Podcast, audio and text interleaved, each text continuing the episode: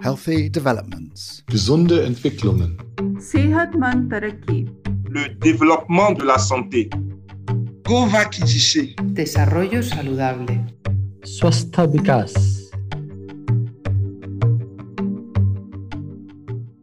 Hello, you're listening to the Healthy Developments podcast with me, Ruth Evans. And I'm Anna von Rönne, the editor of Healthy Developments. Welcome, Anna, and to the very first of our Healthy Developments podcasts. Later, we'll be visiting Pakistan to hear about how the challenges posed by COVID 19 have resulted in some innovative ways of working. But first, Anna, for anyone not familiar with Healthy Developments, can you please tell us what it is and what you do? Healthy Developments is about German development cooperation in health and social protection. We write stories about German supported projects and we share them on our website, health.bmz.de, and through our social media channels. And these health and social protection development projects that you report on through social media and your website are all funded by the German government? Yes, they are all funded and commissioned by the German Federal Ministry for Economic Cooperation and Development, the BMZ, and implemented by GIZ or KfW, the German Development Bank, working with various partners in different parts of the world. So, why have you decided to launch these podcasts now? We produced many stories on how German colleagues and their partners dealt with the COVID 19 pandemic crises really produce amazing new ideas and innovations. And we can see that happen right now. And actually, listening to a colleague who talks about that is inspiring and makes you want to do similar things. The main thing about this podcast is that it is a new way of bringing people into the world of development cooperation, of getting a feel for what the realities are of projects that are working to improve people's lives. So if you're listening to this and you're part of such a project and have a story you'd like to share, get in touch with us. And how should they do that?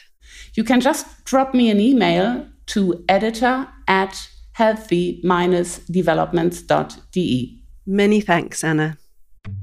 Healthy Developments. Gesunde Entwicklungen. Sehat man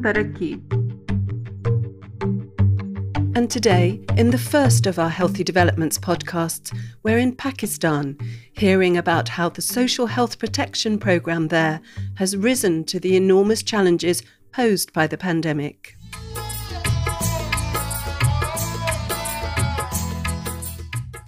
My name is Gulrukh Mehboob. I'm working as technical advisor for social health protection, GIZ project here in Pakistan. My name is Usman Maksood. I work as a Chief Executive Officer in MMC General Hospital in Peshawar. My job is to take care of the finances and the administrative part, not the medical side, but the um, finance and, and the general administration side. Pakistan recently has planned to expand this program of social health protection or health insurance in the country and uh, move towards a universal health coverage program so, my work with GIZ is making sure that our partners, which mostly are in the region of the provinces of Punjab, Khyber Pakhtunkhwa, and in the federal areas, and uh, we provide them technical support in achieving those objectives. Health protection स्कीमों के लिए दी जाएगी Germany की जानब से health protection स्कीमों के लिए रकम की फराहमी पर शुक्रिया अदा करते हैं ऐसा कहा गया हमाद अजहर की जानब से in this social health protection program the main issue all the stakeholders faced, which means the insurance company, which means the government, and which means the hospitals which are providing services to the patients, is that nobody actually knew how much a hospital is spending on treating a particular patient. A particular illness, and the insurance company was reimbursing them based on some assumed costs. This costing is a constant headache for us because generally hospitals do not go into disease specific costing they are department specific. They're not disease specific. So this was very different and this was very difficult as well. So initially before covid we planned a number of training workshops which were supposed to take place face to face where we would be inviting all these hospitals and you know we'll deliver the sessions to them and they would know how to do the costing and they'll do the exercise and then they will negotiate the rate with the insurance company as of Monday, March 30th, Pakistan has 1,625 confirmed cases of coronavirus and 18 dead as a result of the disease. But many fear that the real numbers are much higher because of Pakistan corona ki surat hai. Suddenly, we were in the middle of this pandemic and uh, we still had to carry on the work. Almost all the hospitals, their capacity was exhausted. I'm working as a senior manager finance in Dr. Akbar Niazi Teaching Hospital, and I am Muhammad Vakas. Every hospital is feeling the pressure of COVID 19 patients. Many of our staff, you know, suffered COVID. I myself suffered COVID in July. So there were no more beds available for COVID patients in all major hospitals. And there was a point where I think it was quite scary because we really thought that maybe the whole system will just collapse. When the COVID started, we stopped our outpatient services for elective and non emergency cases. Only emergency went through Uh, so the financial side of the business went down a lot because we needed more staff, but we had less paying patients. And then there was initially, you will remember that there was a shortage of protective gear all over the world. Face masks that would cost for uh, around three or four Pakistani rupees that went up to 30 and 40 rupees per mask. The jump was quite huge. तो दिसंबर में सिर्फ 15 दिन में सैंतालीस हजार नौ सौ तिरपन cases report हो चुके हैं We understood that okay, these workshops can't take place face to face, and the only option left was okay, let's try having these training sessions virtually, making them able to actually go through a virtual training exercise where they were not only supposed to learn the costing model, but they were supposed to implement the costing model and come up with prices and costing. Initially, I was like, how will this be done online? Because I didn't have any prior experience with these online workshops. So, initial reaction was like, I don't know. I was like a, a bit skeptical, I think the hospitals were pretty busy so it was difficult to coordinate initially what we thought was that this will be one or two workshops so we'll have one virtual workshop with uh, Khyber Pakhtunkhwa and one virtual workshop with another province but what happened was that i felt that this is not possible so I had to contact each and every hospital and person individually because they told me that they, they just can't sit for hours for this workshop and they can't conduct this exercise because they're dealing with so many patients. The number of coronavirus cases in Pakistan has passed 100,000. Infections jumped after the Islamic holy month of Ramadan. Ended. So I called uh, one hospital in this remote area and uh, he said look we are in this life and death situation and you're asking us to have a training and then you know conduct this whole costing exercise. His concern was right. But i mean the only thing i could say to him was that yeah i know what you're saying. I mean you're in a very challenging situation but we don't know when this pandemic is going to end. It might take years. And we have to move on and we have to work because it's, it's essential. The workshop happened in my office. I sat with me my finance department and the doctors who were involved in treating those diseases. But it was difficult because there was a time when all of our finance department was in isolation because one of them contacted uh, covid and uh, the rest of were in isolation. And when they came back one of our hr department became out covid positive so we had to send the rest of them as uh, to home as well. And when they came back there was a time when our, one of our doctors got uh, covid positive and then her department was sent to home for two or three days until their tests came out negative and then they came back. So it, i think it took a, a whole 45 days i think for us to submit our rates for the diseases Gulrukh knows the how how hard we worked on this. I had to conduct this workshop many times. And i told the participants that okay so my timetable is open. If you are free let's say 12 o'clock at night if you're free sunday if you're free monday saturday doesn't matter. Whichever time suits you uh, we can have these sessions. And they agreed.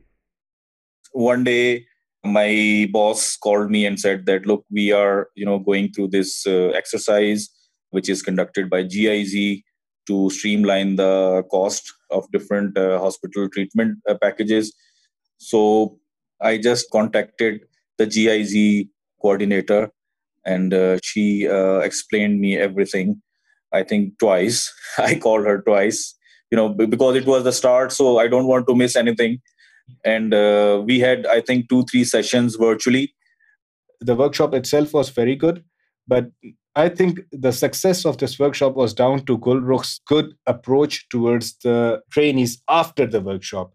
She encouraged us to contact her about each and everything even after the workshop. I was in constant uh, contact with her after the workshop, and we had uh, half an hour long discussions just on the phone for specific minute details because this was a very, very detailed workup. I mean, we worked on how much cost of an orderly who takes the patient to and from the ward and to other places in the hospital. The cost of that on the disease the cost of electricity on the disease the cost of fuel generator fuel the, the small things. So we discussed each and every one of those details. So i had this constant sore throat because of talking constantly on telephone and on skype and catching up with people the hospitals that we were taking on board for training also included a number of district level hospitals, public hospitals, which are located remotely in, in different areas. And uh, they had a lot of issues in having a good internet connection, let's say. With a lot of them, I had to just simply deliver these sessions on the telephone because their internet was not really working well. So, the first important lesson I think everybody learned out of this pandemic is that you need to have a very good internet. So it might not be good clothing or good food, but yeah, your internet sh- that has to be perfect.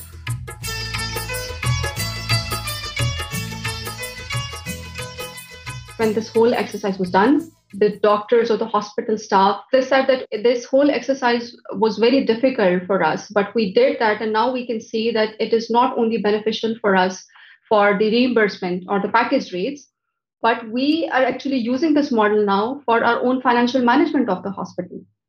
And I think what they were really impressed with was the fact that they actually learned it themselves.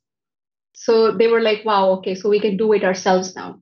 I think that's that's a huge achievement because before that, hospitals were constantly looking for support. And I think they thought that they would always need a consultant to do this for them. But our idea was that you need to learn this yourself because this is not one time exercise. You have to repeat it every year. This workshop enlightened us in the way that we can go towards disease specific costing as well, which we previously thought was not possible. That exercise actually it helped me a lot in defining the COVID 19 packages for the patients. I used the techniques in the training two, three months back and I came up with a package so that uh, the charging can be fair for both the hospital and the patient.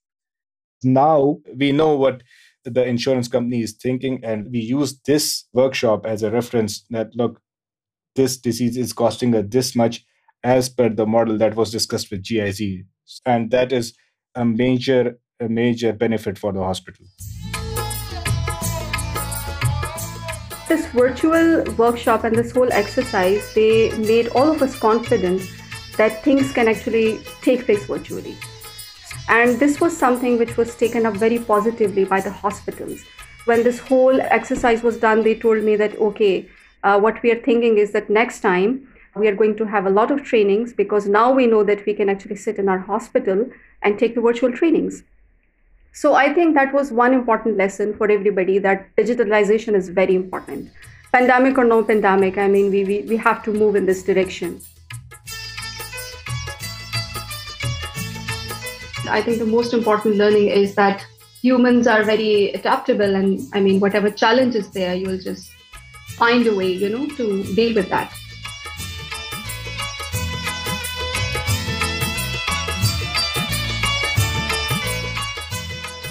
Gulrukh Mehboob ending that report from Pakistan. You also heard Usman Maksood and Mohammed Wakas. Thank you all for sharing your experiences with us. And in the next Healthy Developments podcast, we'll be in West Africa to hear about COVID's impact on a number of countries there that have only recently emerged from a serious Ebola epidemic, as well as still continuing the struggle against HIV and AIDS. Join us then, and thanks for listening. Le développement de la santé. Gesunde Entwicklungen. Healthy developments. The Healthy Developments podcast is presented and produced by me, Ruth Evans, for the Global Health Project that GIZ implements on behalf of the German Federal Ministry for Economic Cooperation and Development.